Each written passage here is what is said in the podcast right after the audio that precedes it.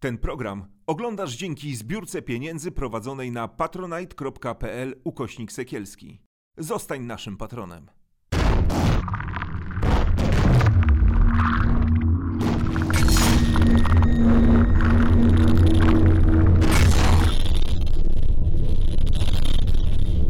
Dzień dobry, Aleksandra Halimoniuk. Witam Was w programie Ola Zdrowie. Hola zdrowie. Zdrowie jest ważne, e, zwłaszcza jeżeli chcemy żyć długo, a będziemy żyć coraz dłużej. Wszystkie badania naukowe mówią o tym, że, jako, że długość naszego życia e, no, będzie się wydłużać. E, I ja tutaj staram się rozmawiać o tym, jak sprawić, by to życie było nie tylko długie, ale również jakościowe.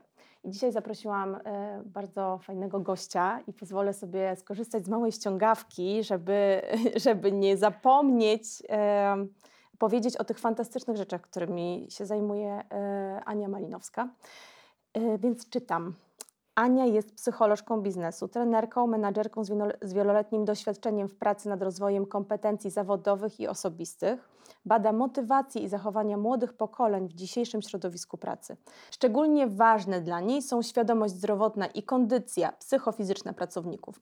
Z zaangażowaniem wprowadziła w miejscach pracy programy mindfulness, warsztaty pracy na emocjach, jogę, audyt zdrowia, programy redukcji stresu, programy wsparcia psychologicznego. Ania również rozwija programy edukacyjne i zawodowe dotyczące sztucznej inteligencji. Aniu, witam Cię serdecznie w programie. Dzień dobry, Olu, witam wszystkich. Jak e, umawiałyśmy się na rozmowę e, i chwilę porozmawiałyśmy przez, e, przez telefon, mm, złapałyśmy taki, taką szybko taką energię do tego, o czym będziemy rozmawiać. E, a chciałabym, żebyśmy dzisiaj się skupiły właśnie na, na tym miejscu pracy i na tym, jak sobie w tym miejscu pracy właśnie pomóc. E, no bo kurczę, no w pracy spędzamy no większość, większą część naszego życia i w kontekście rozmowy o długowieczności nie możemy o tym zapominać. Nie, no właśnie. Nie, nie dodałabym jeszcze teraz, że, że w pracy y, y, teraz w momencie COVID-u właściwie spędzamy nasze całe życie. No właśnie. Pa, patrząc tak na ten aspekt pracy zdalnej, domowej, mhm. Właściwie bardzo małe mamy, nikłe zaczyna być to przejście między tym trybem e, zawodowym a trybem prywatnym i tutaj mhm. też zaczyna być z tym już problem. Mhm. E, ale mm, ja wierzę w to, że na wszystko jest jakiś sposób. Także mhm. jeżeli e, teraz jest trudno, to tylko dlatego, żebyśmy być może wykształcili sobie jakieś nowe podejście, nowe nawyki do mhm. tego, żeby e, zacząć żyć lepiej. Dlatego, że ten mhm. moment nam już pokazuje, że następuje taka pewna redukcja tego, jak chcieliśmy żyć przed COVID-em i tego, e, czego teraz oczekujemy i jak patrzymy w ogóle mhm. na jakość życia. Mhm. No, ale jak rozmawiałyśmy e, w tamtym tygodniu, przed naszą właśnie tutaj, przed nagraniem, e, to mówiłaś mi o tym, że to jest taki moment kryzysowy, że wydarzyło się coś takiego wśród pracowników w, w Twojej firmie, że no właśnie, no ten kryzys był taki namacalny, czy możesz powiedzieć na, na jakichś przykładach, jak, e, jak, jak to się objawia, jak się objawiają te kryzysy ludzi właśnie e, w, w COVID-zie? Mm, przede wszystkim zauważamy bardzo dużo zgłoszeń dotyczących y, wypalenia zawodowego, dotyczących mhm. bardzo dużego zmęczenia e, i zgłoszeń dotyczących braku kreatywności, braku innowacji. To jest chyba coś, co najbardziej martwi e, pracowników. To jest w ogóle, bo my na tej naszej kreatywności właściwie e, cały czas pracujemy, mm -hmm, ale mm -hmm. zmęczenie, które, e, które już się wdarło przez ten system pracy zdalnej, taki system pracy domowej, zwłaszcza, że my w naszej firmie równo od roku cały czas pracujemy z domu. Mm -hmm. Ilu pracowników? E, około 3000 osób. Mm -hmm. I, I, jakby w ogóle nie, biuro jest e, całkowicie zamknięte? W trzech czwartych biura nasze są e, całkowicie zamknięte. Wszystko przeniesione jest właściwie w tryb pracy zdalnej. Mm -hmm. To było naprawdę ogromne przedsięwzięcie, ale też takie ogromne przedsięwzięcie natury psychicznej. My musieliśmy sobie wszyscy przeorganizować nasze przestrzenie domowe, -hmm. żeby zrobić tam biura. Mhm. I właściwie jest tyle wyzwań, które przyniósł ten czas covidowy, że ja nawet nie wiem, Olu, od czego mam mhm, tutaj, mm-hmm. nie wiem nawet od czego mam zacząć, mm-hmm, co mam tutaj mm-hmm. powiedzieć, że nagle e, e, nasi domownicy stali się naszymi współpracownikami i zostali jeszcze w dwójnasób obciążeni e, po prostu naszymi sprawami takimi zawodowymi, dlatego że mhm. gdzieś wokół ciągle wybrzmiewały te sprawy zawodowe. Nawet relacyjne rzeczy też były przeniesione na naszych mm, domowników. No tak. e, I to też powodowało w ogóle COVID przyniósł takie niesamowite ja bym powiedziała, przebudzenie, jeżeli chodzi w ogóle o aspekty energii e, i zdrowia mentalnego, mhm. dlatego że wszyscy złapaliśmy się na tym, że my nie mamy niewyczerpanego źródła odporności psychicznej, mhm. że ten COVID okazał się jakimś takim ogromnym kryzysem postrzeganym na wielu polach e, i w którymś momencie zdaliśmy sobie sprawę z tego, że bez jakiejś takiej pomocy ustrukturyzowanej e, my nie będziemy w stanie normalnie i zdrowo funkcjonować, już nie mówiąc o jakości w ogóle, w ogóle tego życia. E, mhm. I tutaj w sukurs tej sytuacji przyszło Przeszedł właściwie program, który zaczęliśmy wprowadzać i wdrożyliśmy w firmie już mhm. 4 lata temu, e, program wsparcia psychicznego dla pracowników. Mhm. Powiedzmy tylko, przepraszam, y, właśnie w jakiej firmie, bo to też jest ważne, jakiej grupy pracowników e, dotyczą te zmiany, o których tutaj mówimy, e, bo ty pracujesz w Axel Springer, więc to są zarówno dziennikarze, bardzo, du bardzo, bardzo duża grupa, grupa mhm. dziennikarzy, którzy przekazują nam informacje, którzy cały czas pracują, którzy też e, zdobywają te, te informacje bardzo często na temat też, e, też COVID-u, no ale też są, rozumiem, działy sprzedaży, działy reklamy tak. hmm. i to są osoby pracujące głównie intelektualnie. Tak, to są też, mhm. Y, to też jest tak zwany cały back office, czyli to jest HR, to jest administracja, e, to jest księgowość, mhm. to, jest, y, to jest controlling, to jest naprawdę bardzo duże, bardzo różnorodne grupy zawodowe wchodzą mhm. w skład Rini Axel Springer e, i zadbanie też o, o, o, potrzeby wszystkich to też było ogromne wyzwanie, no ale też y, bardzo, bardzo ciekawe pole do tego, żeby reagować na te potrzeby, e, które płynęły z tych różnych stron, tych grup zawodowych i zaproponowania czegoś, czego, co każdy mógłby znaleźć dla siebie, dlatego że punktem wyjścia w ogóle dbania o tą energię taką naszą mentalną, w ogóle naszą całą kondycję psychofizyczną jest y, odpowiedź na potrzeby ludzi, a mhm. każdy z nas jest różny, naprawdę każdy z nas jest różny. Stąd gdzieś tam metodą prób i błędów od kilku lat staramy się, słuchając pracowników, głównie słuchając się tych ich potrzeb, proponować im przeróżne rozwiązania, które wpływają na to podwyższenie jakości życia, na podwyższenie tej energii mentalnej, na podwyższenie tej energii fizycznej. Mhm. Czyli przepraszam, mówisz od kilku lat, czy, hmm. czyli to oznacza, że w Waszym przypadku to nie COVID y, spowodował nie. Y, zajęcie się właśnie hmm. tą, y, tą energią i wprowadzenie wszystkich tych programów poprawy zdrowia mentalnego, o których tutaj będziemy rozmawiać. Zaczęliście robić już wcześniej? Zaczęliśmy od czterech lat. Do mnie przyszedł taki pomysł mhm. któregoś dnia, też z racji mojego wykształcenia i dużego zaangażowania i w ogóle pasji, jaką jest y, psychologia, jaką jest psychoterapia i pomoc innym, przyszło do mnie to, że nie zostawiamy swoich problemów, przekraczając próg mm. firmy. Nie zostawiamy tego, że właśnie rano się rozstaliśmy z partnerem, że czeka dziś na nas pozew rozwodowy, że na przykład nasze starania o, o dziecko i, i, próby in vitro nie dają żadnego rezultatu, mm. że właśnie straciliśmy kogoś bliskiego, że nam runął gdzieś tam cały świat. My tego nie zostawiamy. Mm. My z tym wszystkim wchodzimy do tej firmy, e, nawiązujemy dalej relacje, próbujemy pracować, ale to jest gdzieś w nas i to się wszystko przekłada na to, jak my funkcjonujemy i jak my oddziałujemy y, na innych ludzi. No i jak, jak, jak efektywnie też pracujemy, jak, umówmy się. Nie, mhm. jak, jak najbardziej. Mhm. Jak w ogóle ta efektywność jest i jak, jakim, jakie my też produkty, usługi tworzymy e, i też czy my się z tym dobrze czujemy, bo, bo gdzieś tam też nie,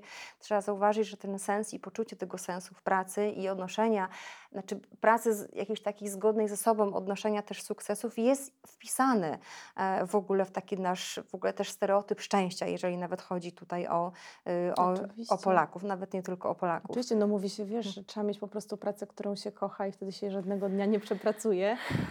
To tak, to bardzo pięknie, to, to, pięknie bardzo, tak. Y, brzmi tak, ja, tak, uważam, że trzeba do tego dążyć, ale też... Ale y, rzeczywistość jest inna, umówmy się. Tak. Bardzo wiele mhm. osób po prostu nie zdaje sobie nawet sprawy z tego, czy, czy do końca lubi swoją pracę, czy nie, bo po prostu wpada w jakiś, w jakiś rytm.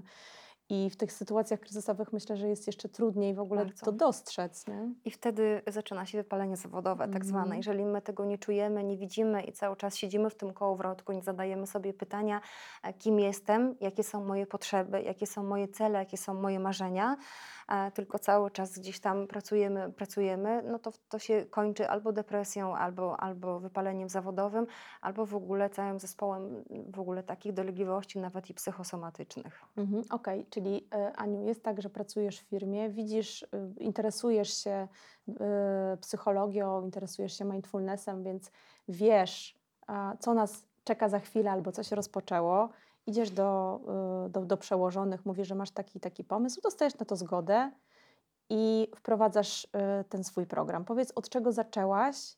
No i przede wszystkim, jak zareagowali na to też pracownicy w tej pierwszej fazie, tej, wróćmy do tych właśnie 4-5 lat temu. Y, jak to było?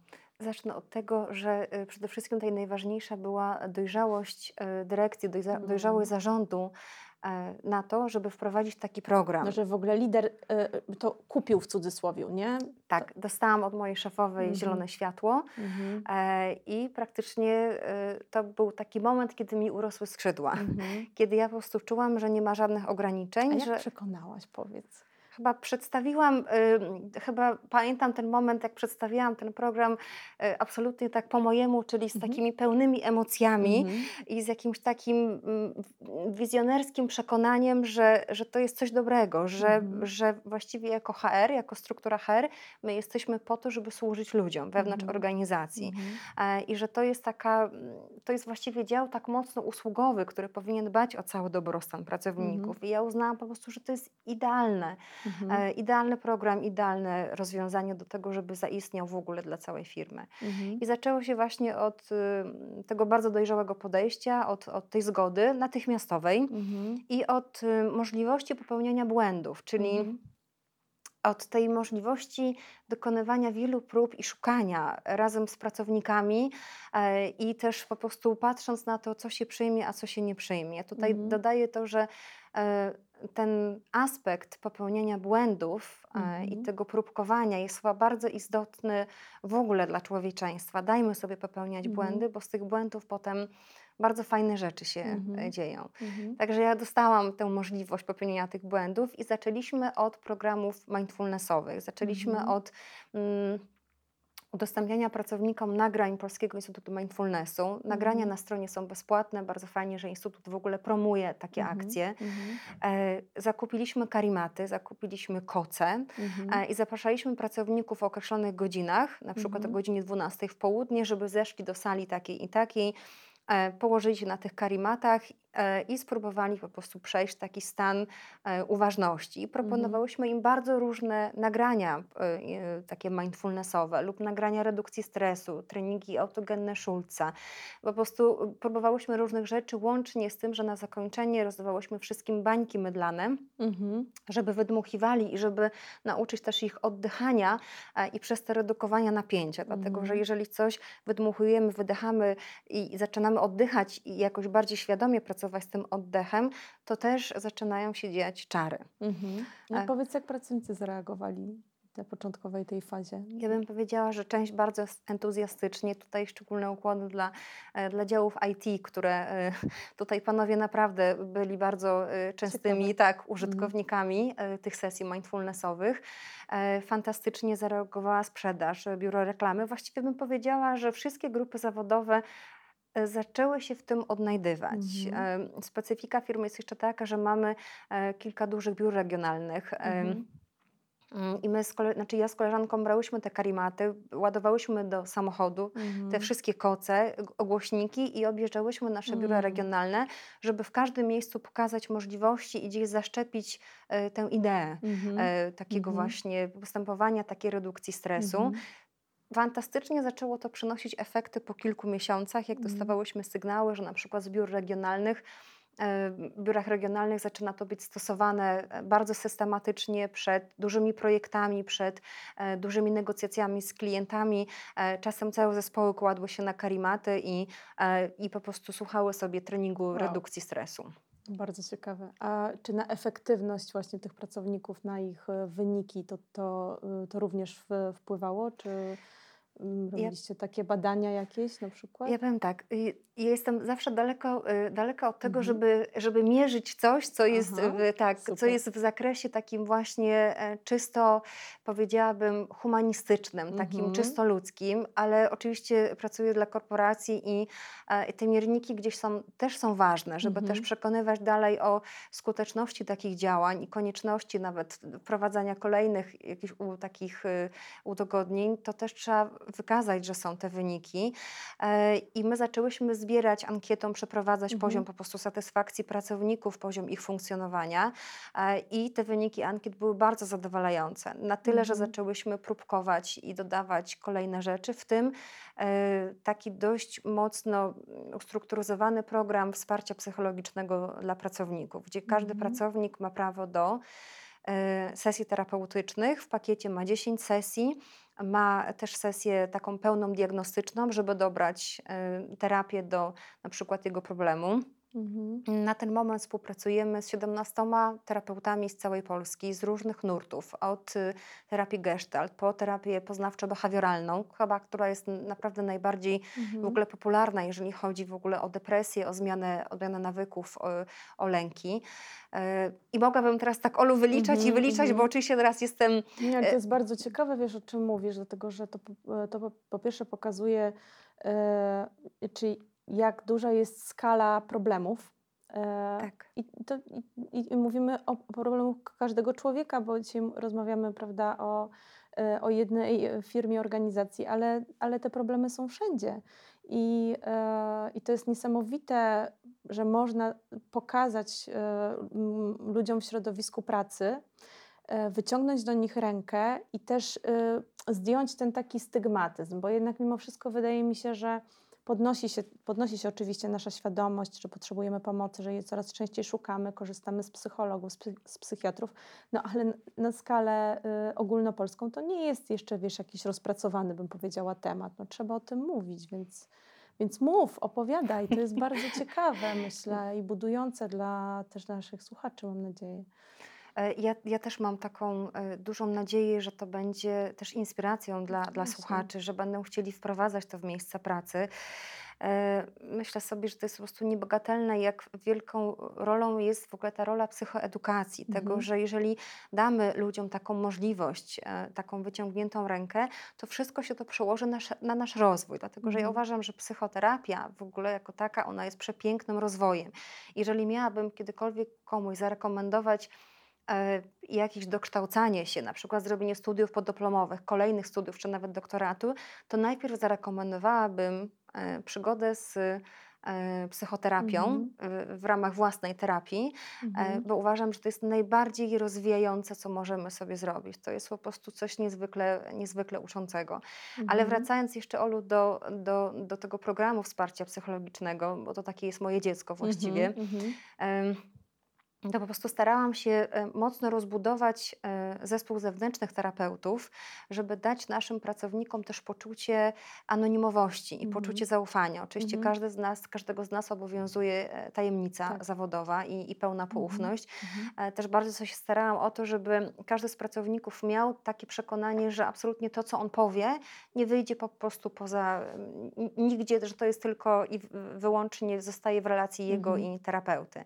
I w ogóle budując zespół terapeutów zwracałam uwagę na to, żeby to był zespół zbudowany z kompetencji pod potrzeby naszych pracowników, w ogóle pod potrzeby ludzkie. Mhm. Czyli żeby to byli terapeuci onkolodzy, ponieważ ten problem też, teraz jest czas COVID-u, więc wszyscy gdzieś tam zapominamy o tym, że są inne choroby. Tak.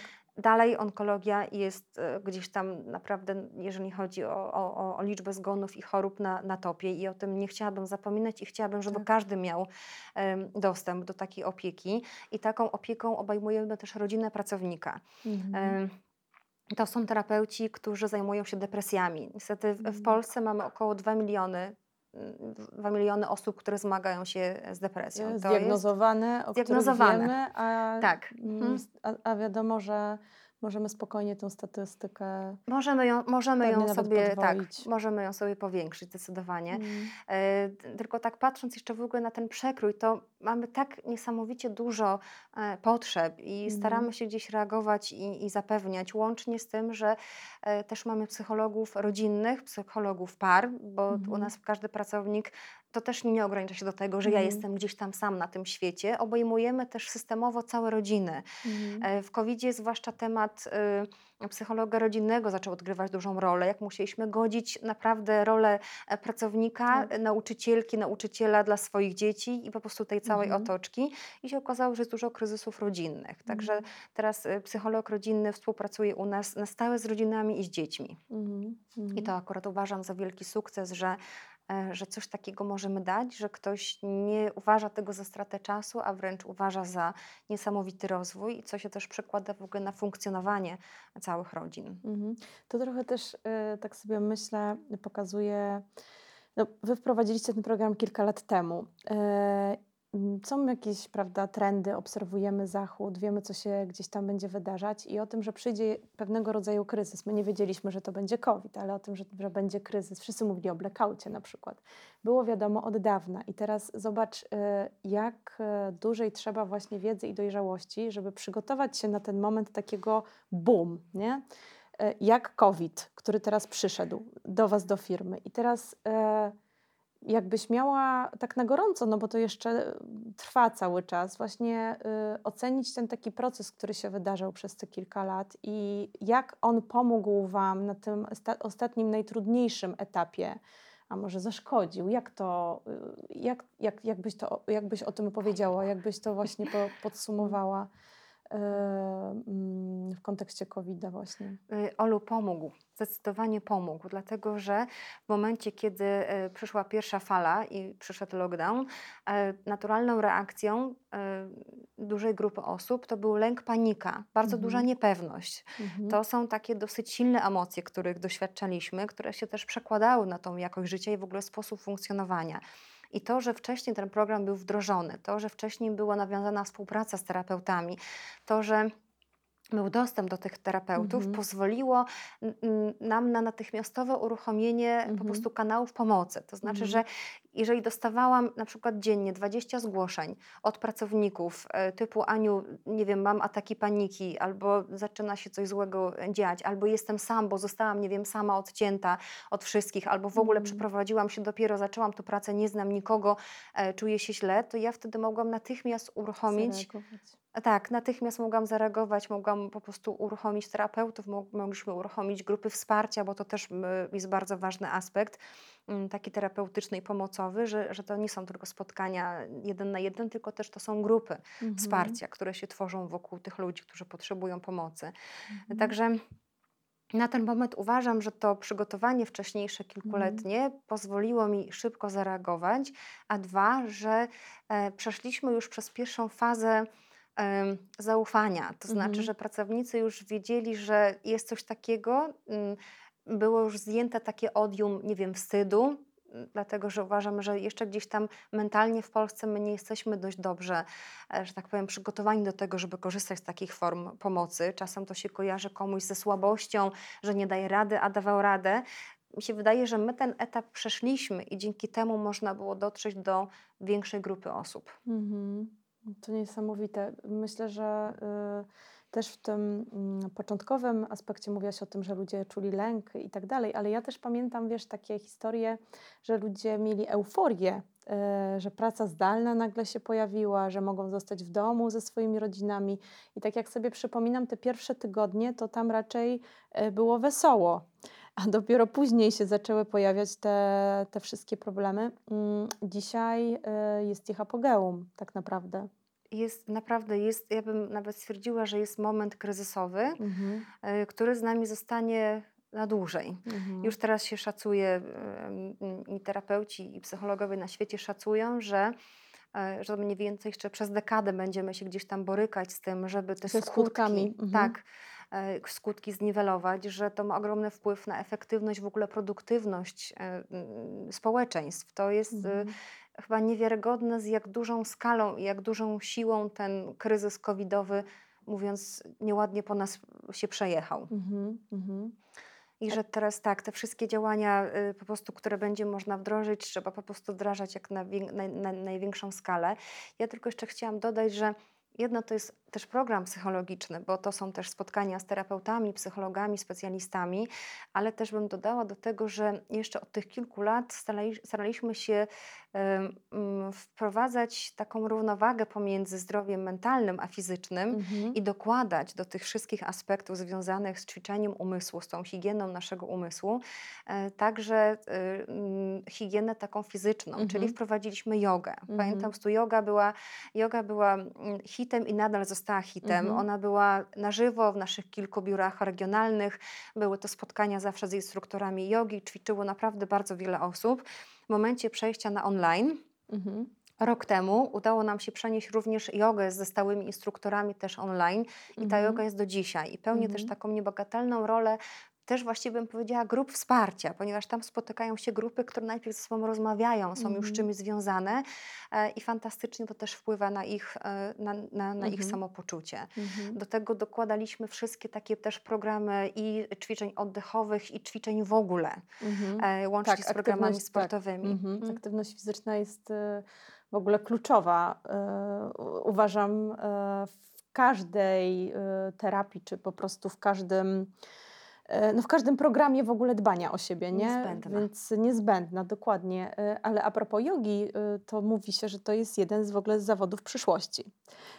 Co by oznaczało, że jest to tak potrzebna, mm, ta praktyka codzienna i pracy z ciałem jest tak potrzebna, że E, że od tego już chyba po prostu mm, nie odejdziemy. Nie ma odwrotu. Ja się z tego, ja się z tego, bardzo, ja się z tego bardzo cieszę. Ja uważam w ogóle, że e, jest też tyle odmian jogi, że każdy tak, znajdzie coś, coś, dla siebie. Coś dla siebie. To mhm. są, jest i yoga lecznicza, i yoga kręgosłupa, i yoga oddychania można by wyliczać. Ja w tym akurat specjalistką nie jestem, ale po prostu z wielkim zaangażowaniem mhm. na to mhm. patrzę. Sama staram się praktykować. Mhm. Y, to chyba są naprawdę jedne z najfajniejszych chwil, jeżeli mi się już uda mhm. w końcu być na macie, tak. to naprawdę ja jestem z, siebie, jestem z siebie dumna. Patrzę też, jakie duże jest zapotrzebowanie na jogę w ogóle wśród naszych pracowników, mhm. dlatego że oprócz e, instruktorki jogi, z którą już współpracujemy od wielu lat, e, i jeszcze mamy dla pracowników nagrania e, specjalne z takich sesji jogowych, takich yoga espresso, takie na obudzenie i w mhm. ogóle staramy się i widzimy, że wciąż jest duże zapotrzebowanie, e, wciąż widzimy, że nowe kody dostępu musimy na przykład uruchamiać dla mhm. pracowników na, na takie nagrania jogi i to jest po prostu chyba coś, co mnie najbardziej cieszy. Jak widzę na przykład rano, że spływają kolejne zapotrzebowania, że ktoś chce zacząć, to ja mhm. się naprawdę wtedy cieszę. To jest, no to jest sukces moim, moim, moim zdaniem takich I... programów. Absolutnie i e, wielkie gratulacje, że to zrobiłaś i że, i że to nadal prowadzisz, bo myślę, że jest naprawdę masę osób, które, którym po prostu pomogłaś dzięki temu i, i dzięki temu, że wprowadziliście e, tak bardzo holistyczne e, podejście. E, I tutaj bym chciała, żebyśmy się na chwilę zatrzymały na, tych, e, na tym aspekcie właśnie, które ten stres, jakie on choroby powoduje, no bo my rozmawiałyśmy o tej somatyce, o tym, jak bardzo właśnie nasze, nasze ciało też w miejscu pracy często nam właśnie pokazuje, e, że się dzieje coś złego, prawda? I rozmawiałyśmy o tym, że ta głowa ma taki niesamowity, znaczy, że to jest system naczyń powiązanych, tak absolutnie. Więc e, mm, z jakimi problemami, powiedz, e, mierzysz się na co dzień e, wśród pracowników w kontekście właśnie tych takich chorób powodowanych przez stres? Czym oni do ciebie przychodzą? Bóle kręgosłupa mhm. przede wszystkim. No bo to nie, to od siedzenia przy komputerze na pewno. E, od siedzenia przy komputerze, ale też no. kręgosłup no. jest e, mm. niesamowicie wrażliwy na wszelkie przeciążenia m, psychiczne. To mm. jest właściwie taki nasz papierek lakmusowy tego, czy żyjemy w zgodzie ze sobą, tego, jakie mamy swoje obciążenia psychiczne, tego, w jaki sposób i jak higienicznie żyjemy. Ja uważam, że to jest naprawdę e, taki nasz taki sondaż tego, jak my samych siebie prowadzimy, jak my o siebie dbamy. Mhm. E, I myślę sobie, że na ten moment te w ogóle wszystkie dolegliwości, które wynikają z tych dolegliwości z, z bólu kręgosłupa, one nam też pokazują jedną ważną rzecz, że my w ogóle nie mamy współczucia dla siebie. To jest w ogóle Mm. chyba coś, o czym myślę, że to Olu, to nawet jest chyba już na inną rozmowę to współczucie Mhm. wobec samego siebie. Mhm. Ale y, wracając do Twojego pytania, to są bóle kręgosłupa wynikające Nie, ale to z... bardzo ciekawe, możesz to rozwinąć, y, to, to współczucie dla samego siebie. To znaczy, że co, my po prostu nie dopuszczamy do takiego, no nie chcę powiedzieć użalania się nad sobą, bo to pewnie złe słowo, ale nie dopuszczamy, że my się możemy właśnie źle czuć, że co, że może nas coś boleć, że nie, nie, nie zatrzymujemy się, z u, jakąś uwagi na sobie nie skupiamy. O, to- o, to, o to masz na myśli? Tak, też nie słuchamy tego, co nam to ciało chce powiedzieć. właśnie. Bagatelizujemy sobie ten pierwsze takie sygnały bólowe, sobie bagatelizujemy i nie chcemy się nad tym zatrzymać. Poza tym w naszej mentalności pokutuje też to, że mamy bardzo mocnego krytyka wewnętrznego, czyli samych siebie ciągle poganiamy do czegoś, do zdobywania e, jakichś rzeczy, do, do zwiększania naszej produktywności, do zwiększania naszej efektywności, ale bardzo takim dużym kosztem tego, że my czasem nie mamy siły, bo jak my Mhm. gdzieś nie naładujemy tych baterii, on, no, sam, same się nie naładują te baterie. Mhm. I nie mamy w, w, naprawdę bardzo często takiego momentu, żeby zatrzymać się i tak usłyszeć siebie i tak nawet y, nie tyle się nad sobą poużalać, ale pomyśleć o sobie dobrze z takim współczuciem, Mhm. że jestem zmęczona, że cały czas siedzę przy tym komputerze, może fajnie było pójść na spacer, na chwileczkę Wiesz, zostawić te nie wszystkie lubimy maile. takich ludzi marudzących. Nie, nie, nie lubimy, Mhm. oczywiście, że nie lubimy. E, chociaż e, i, tak e, patrząc sobie na, na, na taką naszą mentalność polską, Mm. zwykle mamy tak, że się ktoś spotyka, to nie mówimy, co u nas dobrze, tylko co u nas źle. I ja y, zaczęłam się temu przyglądać i Mhm. stwierdziłam, że to nie jest może takie bez sensu, Mhm. że my marudzimy, Mhm. dlatego że my gdzieś w ten sposób dajemy upust jakimś Mhm. takim naszym frustracjom. E, I oczywiście bardzo chętnie słuchamy tego, wszystko będzie dobrze, to jest takie czarodziejskie jedno zaklęcie, które uważam naprawdę działa, ale e, czasem poużalajmy się trochę. Nie, Mhm. nie musimy kreować ciągle sobie takiego wizerunku osoby odnoszącej sukcesy. Myślę, że już tutaj Stany Zjednoczone są przykładem, Tak. e, gdzie tam depresja dosłownie z, z, zmiata to Tak. społeczeństwo. E, Też się mówi, że między innymi dlatego, że oni mają wiecznie taki wizerunek dla innych osoby odnoszącej sukc- sukcesy i takiej wiecznie zadowolonej. Mhm. Tak, tak. Czyli na, na to pytanie u nich, jak się czujesz, to jest w ogóle świetnie i tak dalej, my tak nie odpowiadamy często. Mhm, mhm. E, I gdzieś tam też się upatruje w tym społeczeństwie amerykańskim mm, mm, właśnie też tego powodu tej takiej naprawdę bardzo dużej liczby osób, które, które mają depresję. Mhm. Także ja bym tak powiedziała, podążajmy za sobą. Mhm, Tak nic mhm, na siłę. Jak mamy Mhm. ochotę pomarudzić, pomarudźmy trochę. mhm. Ale też o tym samym współczuciu do siebie chodziło mi też o to, żebyśmy dla siebie byli dobrzy Mhm. bo my mamy bardzo wysoko postawione poprzeczki. Myślę, że też nam to współczesne życie i współczesne wyzwania e, stawiają wysoko tą poprzeczkę. Myślę też, że, że już też mamy taką kulturę odnoszenia sukcesu e, i biegniemy, biegniemy, biegniemy przebodźcowani tak maksymalnie, ponieważ mamy tak dużo bodźców, że mi się wydaje, że w tym momencie nasze systemy nerwowe to już w ogóle tego n- Nie przyjmują nie nawet. przyjmują tego. Mhm, I mhm. tutaj w tym myśleniu o tym samowspółczuciu mam na myśli to, żeby y, chwileczkę dać sobie, po prostu odpuścić pewne rzeczy. Ja tak też, Olu, uwielbiam japońskie y, pojęcie kintsugi, Mhm. e, czyli takiego bycia niedoskonałym, szukania sobie w tych pęknięciach tego naszego człowieczeństwa. Mi się to bardzo ładnie łączy z odpuszczaniem sobie. Mhm. Odpuśćmy sobie czasem Mhm. jakiś taki perfekcjonizm, jakiś taki, taki ten pęd do wszystkiego. No i właśnie te y, wszystkie rzeczy, o których mówisz, y, to tak ładnie nazywacie właśnie w, w swojej organizacji zarządzanie energią. No Tak. trochę tego uczą, nie? Trochę tego chyba uczą. I też y, dużo teraz czytam o tym, e, my jesteśmy w 2021 roku, w koniec kwietnia.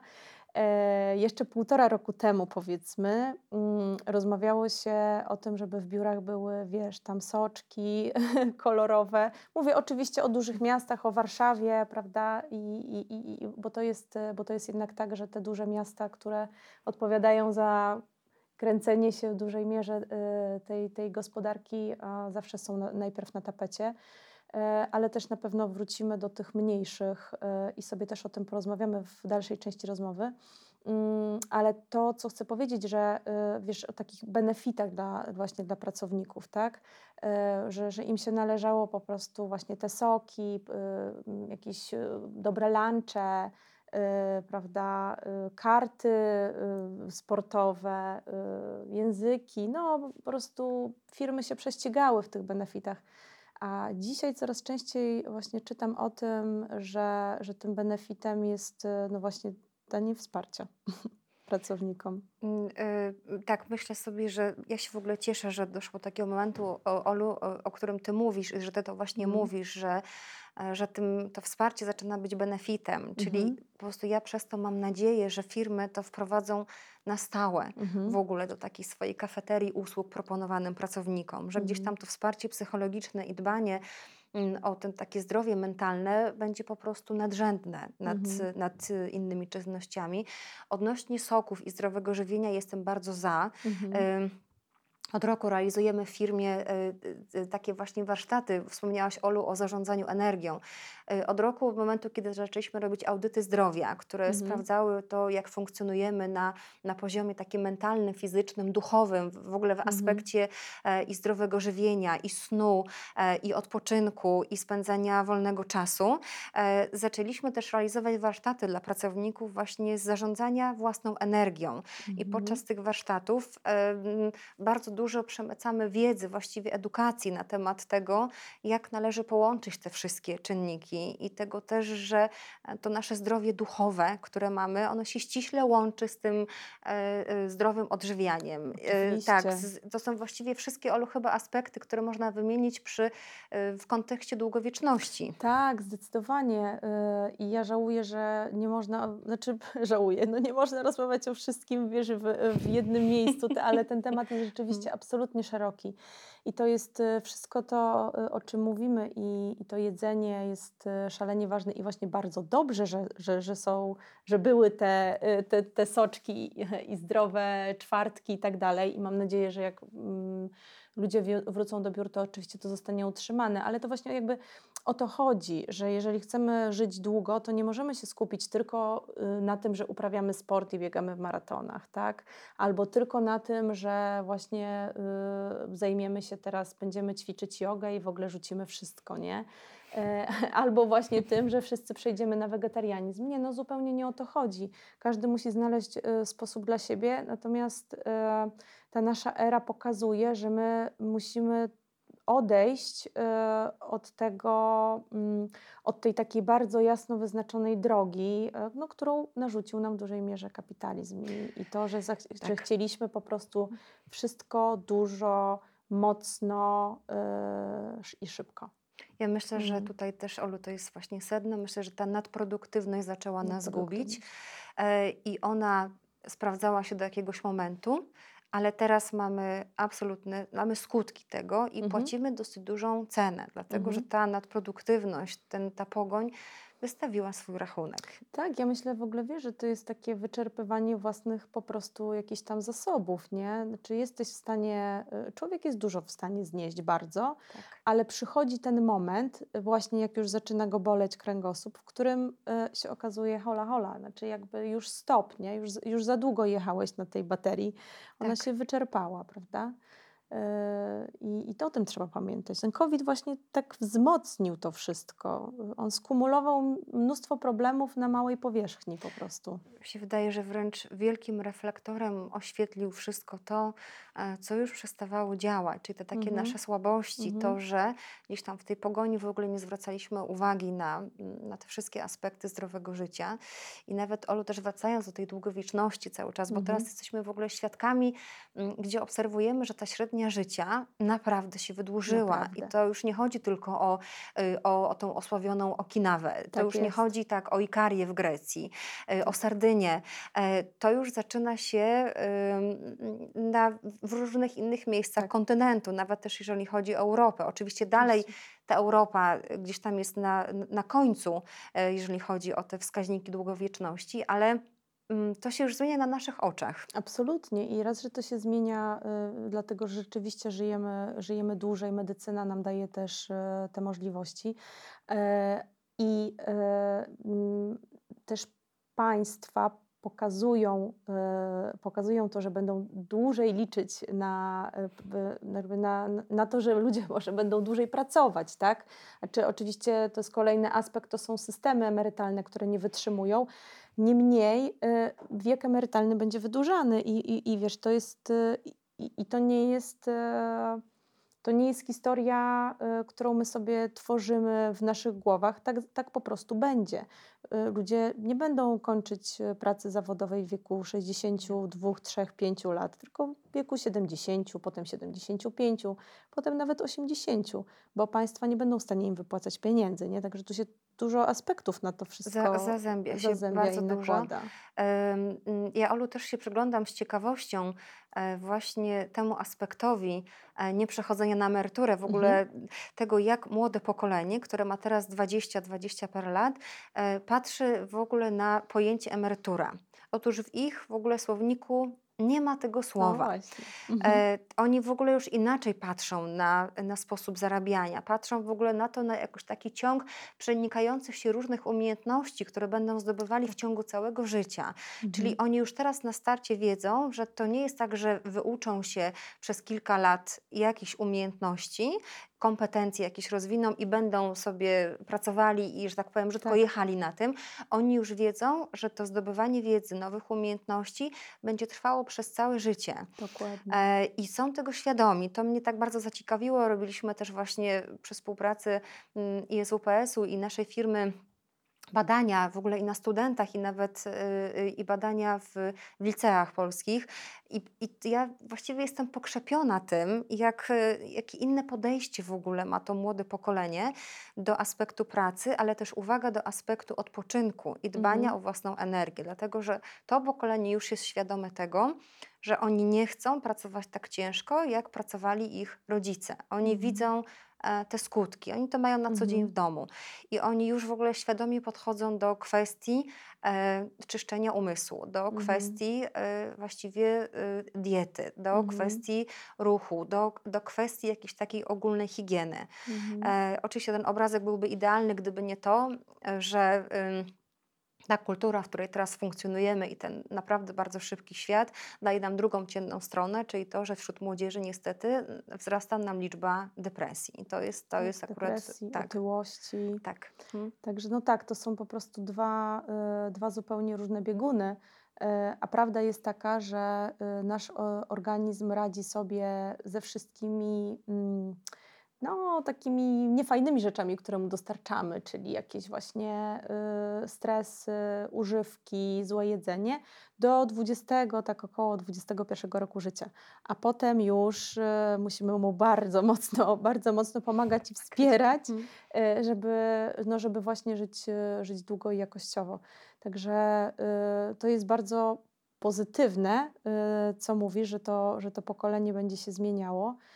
E, no, niemniej e, musimy sobie też radzić już, znaczy te, te pokolenie wieku średniego z totalną świadomością musi wchodzić w, w kolejne lata właśnie pracy, w to dbanie o siebie, no bo inaczej po prostu najzwyczajniej w świecie nie damy rady. Nie damy rady. I, i, to jest, I to jest to. No i właśnie wiesz, Rozmawiamy sobie e, trochę takie, mam wrażenie, w kontekście właśnie tego dużego miasta, nie? tej Warszawy, powiedzmy, organizacji, którą też stać na to, żeby raz, że ma mądrego lidera na pewno i który pozwala na to, że idziemy w tę stronę.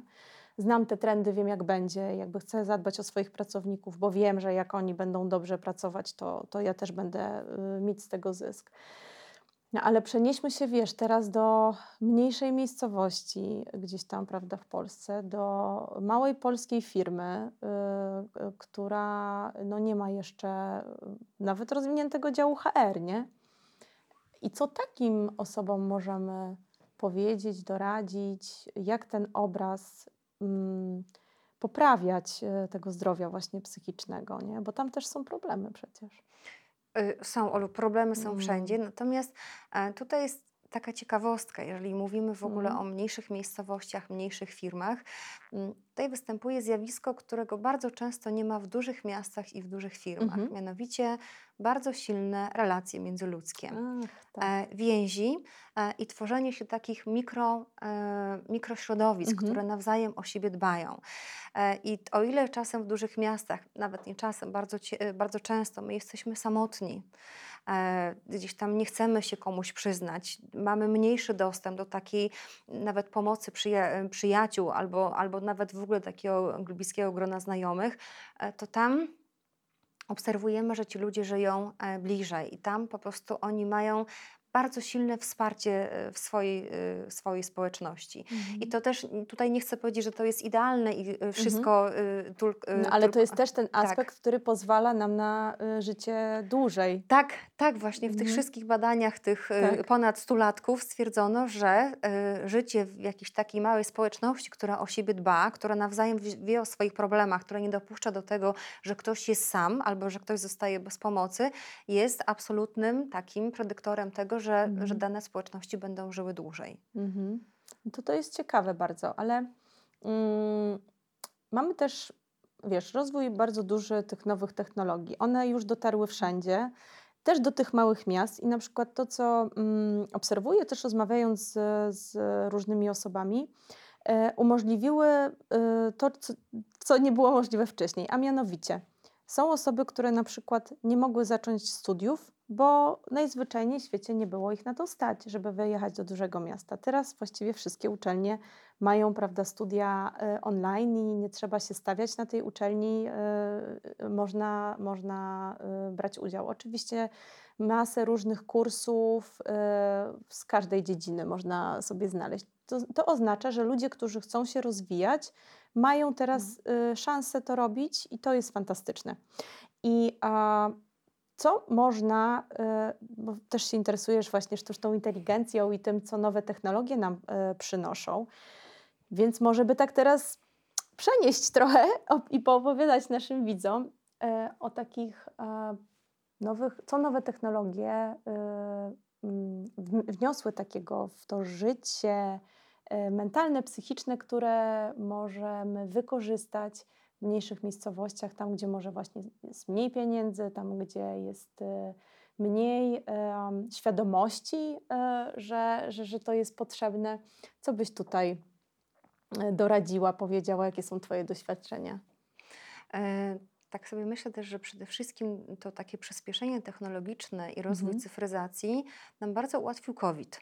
Mhm. Bo ja w ogóle tutaj tak też będę występowała z tej takiej pozycji, że COVID nie wszystko przyniósł co złego. Ja tak. oczywiście zostawiam te aspekty bardzo trudne, teraz nie będę o nich mówiła, ale tak z perspektywy w ogóle naszego rozwoju, e, przyniósł nam e, to przyspieszenie technologiczne i dotarł właśnie do tych mniejszych mhm. miejscowości.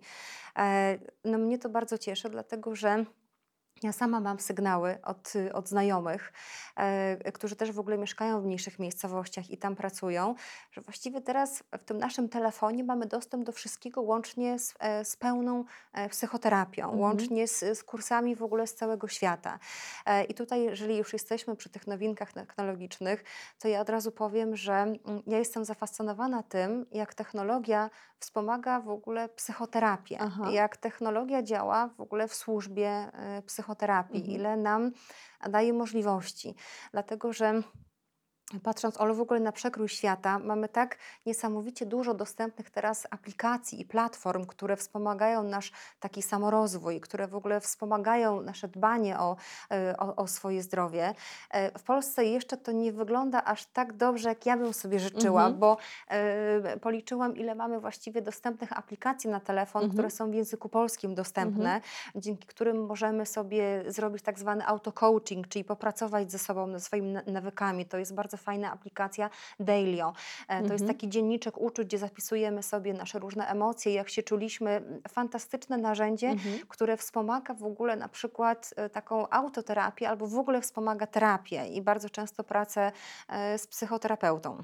Mhm. Mamy bardzo fajną aplikację MyOla, która bazuje wokół tego, jak funkcjonujemy jako ja w relacjach, w rodzinie e, i na przykład w środowisku zawodowym. Mhm. Bardzo polecam do ściągnięcia na, na telefon. Mhm. Mamy bardzo fajną aplikację Intu e, mhm. do medytacji, bardzo mhm. ładnie opracowana.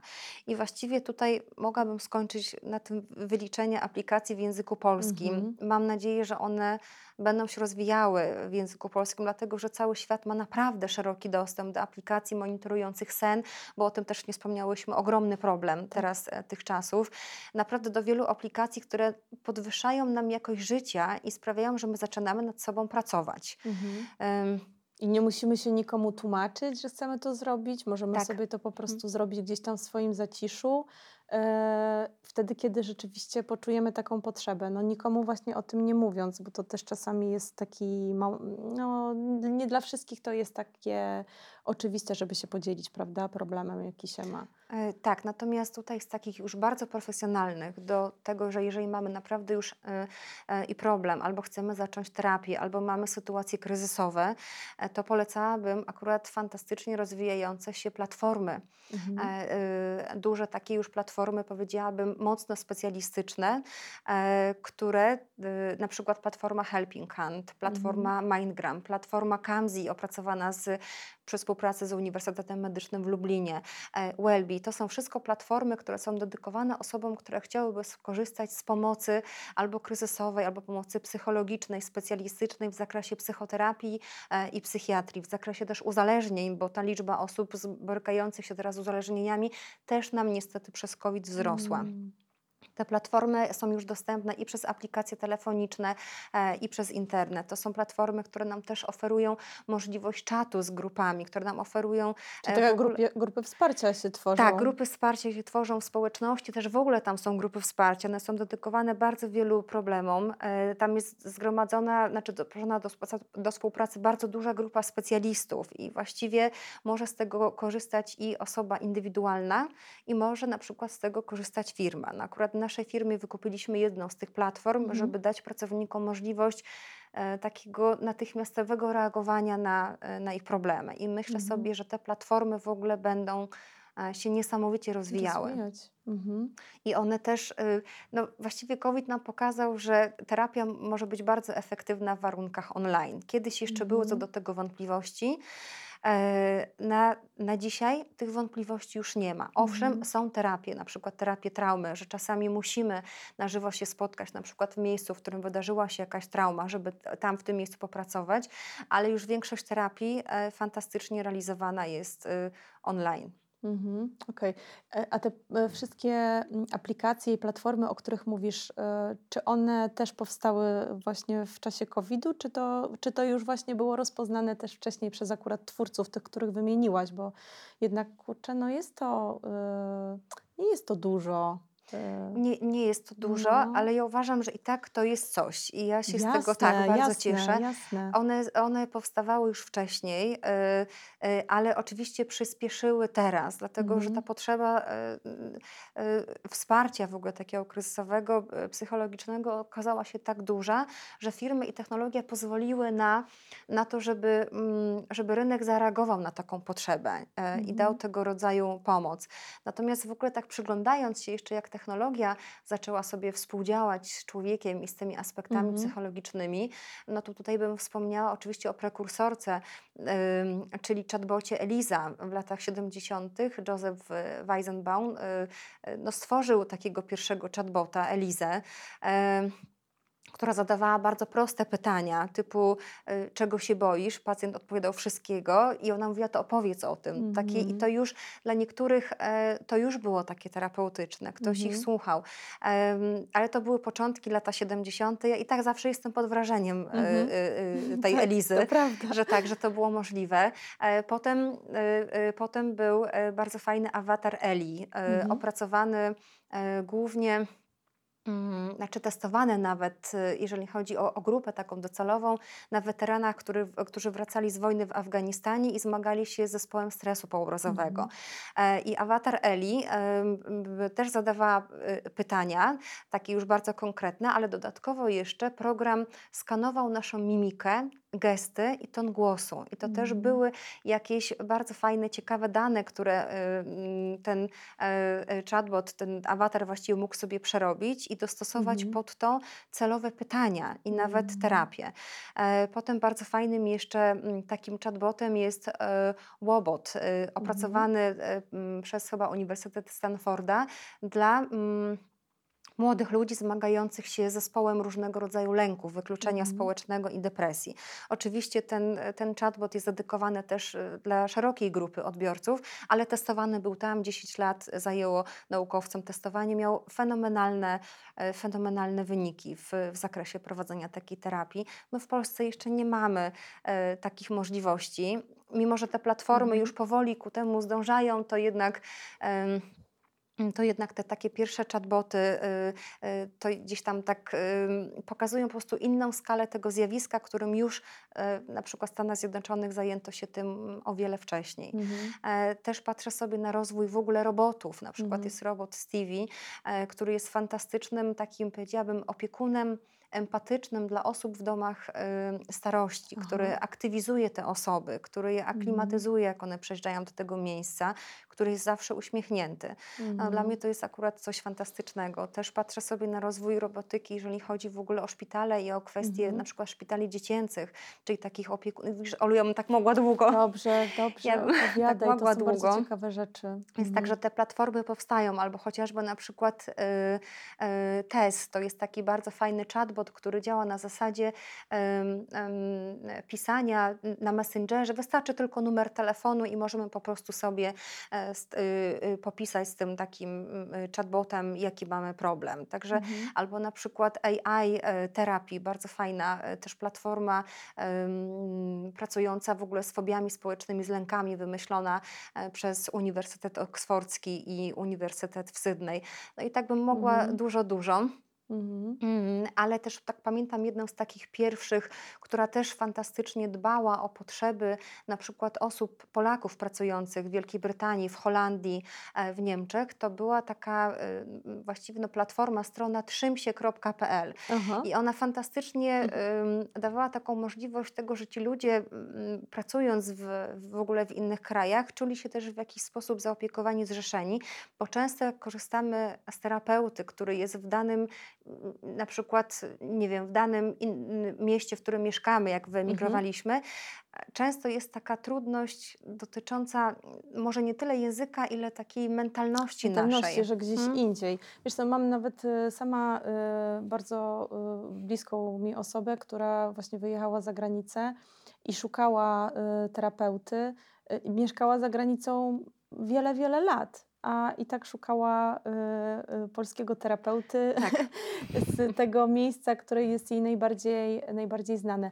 Też a propos y, radzenia sobie mm, z tymi problemami psychicznymi w zestawieniu z nowymi technologiami, to to, co w Polsce się mocno rozwija, to jest na pewno wirtualna rzeczywistość, prawda? To jest y, bardzo pomocne. Też, e, też e, ten, ca, cały ten aspekt w ogóle i zagadnienia związane z VR-em, ja patrzę, Mhm. jak one się rozwijają niesamowicie w medycynie. Tak, medycynie E, tak, jest Mhm. też fantastyczna fundacja KIDS, która opracowuje takie rozwiązania dla dzieci na oddziałach onkologicznych, e, Mhm. gdzie tam te okulary, okulary VR ze specjalnym takim oprogramowaniem sprawiają, że, że dziecko nie czuje na przykład momentu, kiedy mu, który musi poświęcić na wlewy chemii Mhm. e, ponieważ te okulary są tak zgrane z tymi odczuciami, które dziecko ma naprawdę, łącznie z tym, że jest jakaś historyjka, w Mhm. której bierze udział. No, dla mnie to są akurat ta technologia w służbie medycyny w taki sposób, to jest dla mnie coś fenomenalnego. Tak, i to ty wiesz, nasza rozmowa, y, y, kolejna w tym programie rozmowa pokazuje, że ten świat y, nowych technologii musi wręcz przenikać się ze światem właśnie takim naturalnym, z, z tym powrotem właśnie do, do naturalnych metod, z przypomnieniem sobie o tym, że oddech jest najważniejszy. I, i tak, na- tak. I dopiero, wiesz, zestawienie, y, połączenie tych wszystkich klocków, umiejętne skorzystanie z dobrodziejstw nowych technologii i rozpoznanie tego swojego ciała i umysłu, dowiedzenia się właśnie o sobie, będzie nam pozwalał na to życie wydłużać, będzie nam pozwalał się uśmiechać. I, i, i to jest, y, i to o to chodzi, nie? I teraz y, warto po prostu łapać te różne sznureczki i próbować się łączyć. To powiedz proszę Aniu, jakby, y, jakie dalsze plany na rozwój właśnie tego całego aspektu zarządzania energią właśnie wśród, wśród pracowników? No bo jak powiedziałyśmy na początku naszej rozmowy, jesteśmy w super trudnym momencie. Jesteśmy równo rok z pandemią, także to już jest taki okres, w którym sprawdziliśmy różne zachowania w różnych sytuacjach e, i już możemy obserwować skutki, nie? No i jakby co, co dalej? Co nas czeka przez tą kolejną właściwie dekadę, o której też wspomniałaś, że to tyle czasu zajmie nam wychodzenie z, z tej e, tak. choroby? Tak zabrzmiało troszkę groźnie, mm. jak dekada, ale mm. bardziej też miałam na myśli to, że, mm, że tak długo e, gdzieś tam będziemy się tak. oswajać i budować świadomość dbania o te wszystkie aspekty. Ja też patrząc sobie na ten moment, w którym jesteśmy dzisiaj, widzę jedną wielką potrzebę. My jesteśmy wszyscy zmęczeni. Mhm. E, I myślę sobie, że te wszystkie trendy, oprócz tego, że zwróciły nam uwagę na to zdrowie psychiczne, na, na odporność, na cały ten dobrostan pracowniczy, pracownika, o tym się kiedyś tak nie mówiło, nie uważało tego za nadrzędne w ogóle, to oprócz tego, że zwróciły i ten trend się będzie utrzymywał, e, mi się wydaje, że zaczniemy troszeczkę zwalniać, czyli przestaniemy być może prześcigać się w liczbie projektów, które realizujemy, w takiej naszej mhm. efektywności przez e, ilość czasu, jaki spędzamy przy komputerze, a w zamian za, w, w to miejsce wejdzie, e, powiedziałabym, taka nawet już nie potrzeba, ale konieczność odpoczynku, która dopiero nam pokaże, jak bardzo będziemy mogli być efektywni, innowacyjni. I ja mhm. bardzo wierzę w to, że jeżeli damy sobie odpocząć, jeżeli zaczniemy nad tym pracować i się tym zajmiemy, jeżeli zaczniemy zmieniać swoje miejsca pracy e, w takim zakresie, to my możemy być o wiele bardziej kreatywni, innowacyjni, efektywni też e, niż, niż teraz jesteśmy. Czyli co, większa kontrola po stronie samego pracownika i, e, i nie wiem, zadaniowy czas pracy, krótszy czas pracy? Ja myślę sobie, że, y, że teraz się przeglądamy w ogóle, jak, jak pracujemy, mhm. czy te godziny nam odpowiadały. Zaczynamy zwracać uwagę na to, e, czy te godziny pracy, w których pracujemy, na przykład są zgodne z naszym biorytmem, czyli w jakich momentach jesteśmy bardziej e, efektywni, bardziej pomysłowi. I ja widzę tutaj też trend mhm. taki. I gdzieś tam e, mam taką nadzieję, że to nam przyniesie takie efekty, że im bardziej będziemy żyć w zgodzie ze sobą i troszeczkę z tym otaczającym światem, bo cały czas gdzieś tam biegniemy na ślepo jednak. E, to to gdzieś zacznie wpływać na to, że e, nam się będzie zmieniał ten nawet trend, jeżeli chodzi o liczbę godzin pracy, mhm. bo teraz średnio nie pracujemy 8 godzin, pracujemy 10 godzin. Tak mhm. Tak jak mniej więcej patrzymy sobie na przekrój w ogóle organizacji dużych korporacji, to jest średnio 10 godzin, to jest za dużo. Mhm. To jest za dużo. Tutaj, dlatego ja tutaj widzę akurat w tym trendzie E, wypoczynku, e, ja widzę mm, tutaj bardzo dużą, dużą szansę. Mhm. No właśnie, no i te miejsca pracy będą, tą, yy, yy, będą nadal tym miejscem, bez względu na to, gdzie pracujemy, w którym ta jakość życia będzie nam się też bardzo mocno kształtować. Także Aniu, ja Ci bardzo dziękuję za podzielenie się doświadczeniami Twoimi i, i tym, co Ty robisz dla pracowników Waszej firmy. Mam nadzieję, że właśnie zainspirowałaś innych do tego, żeby te zmiany wprowadzać, bo to jest super ważne, żeby mieć właśnie tą, tą świadomość, na chwilę się zatrzymać i mm, zastanowić się, co ja mogę dla tych swoich pracowników rzeczywiście zrobić, żeby, no, żeby oni się czuli dobrze, bezpiecznie i żeby im pomóc. Także y, serdecznie Ci dziękuję. No i, i życzę co? No zdrowia Tobie, zdrowia też pracownikom. Niech te programy przynoszą jak najlepsze efekty yy, i co, żyjmy długo i szczęśliwie. Tak, Oluba, bardzo Ci dziękuję, bardzo ładne życzenia. No właśnie, takie wiesz. No tak, no, no do tego dążymy. Tak, mi się wydaje, że tak, absolutnie chyba już dotkniemy, y, jeżeli będziemy postępować sobie zgodnie mm. z takimi mm. wskazówkami, zaczniemy dbać o siebie, to jak najbardziej jesteśmy być może w tej grupie, która, która zaliczy tę długowieczność, ale e, w takim wysokojakościowym kontekście. Tak, tak, dokładnie, bo, bo to jest ważne, wiesz, to, to nie, nie chodzi nam o to tutaj, mm, żeby, żeby tylko i wyłącznie żyć długo, ale żeby po prostu jak najdłużej też zachować to, to właśnie to, to szczęście, nie? E, I myślę, że naprawdę patrząc choćby właśnie na, y, na tą wspomnianą już Japonię, która tu się przewija w każdej jednej rozmowie wciąż i pewnie jeszcze bardzo długo będzie, to jest możliwe po prostu. Ja dzisiaj, Olu, jeszcze wychodząc na, na nagranie, e, mam córkę 18-letnią, ona jest absolutną entuzjastką Japonii i w ogóle e, całej filozofii japońskiej. Ona jeszcze za mną krzyczała, jak wchodziłam do windy, powiedziała, nie zapomnij o Ikigai, czy i, i, o Shinrin Yoku. To w ogóle też się pewnie przejawia wszędzie. Ja myślałam, tak, nie zapomnę, nie zapomnę. No, tak jest dużo tego, ale, e, ale to też jest fajne, że od razu te młode pokolenia, po nich też widać już pewną świadomość zmiany że ja już tak byłam napominana, żeby pamiętać o tym, jakie to jest ważne. No to fantastycznie. Bardzo Ci, Aniu, dziękuję. E, I co? Zapraszam wszystkich do słuchania, do subskrybowania, lajkowania, komentowania. Jeżeli są jakieś tematy, które e, chcielibyście poruszyć, e, o których chcielibyście posłuchać, to zapraszam, zostawcie komentarz i ja postaram się taką rozmowę przeprowadzić, przeprowadzić. A dzisiaj Ani bardzo serdecznie dziękuję za poświęcony czas i podzielenie się e, wszystkimi ważnymi e, sprawami, którymi zechciałaś się z nami podzielić. Olu, dziękuję Ci bardzo. Ten program oglądałeś dzięki zbiórce pieniędzy prowadzonej na patronite.pl ukośnik sekielski. Zostań naszym patronem.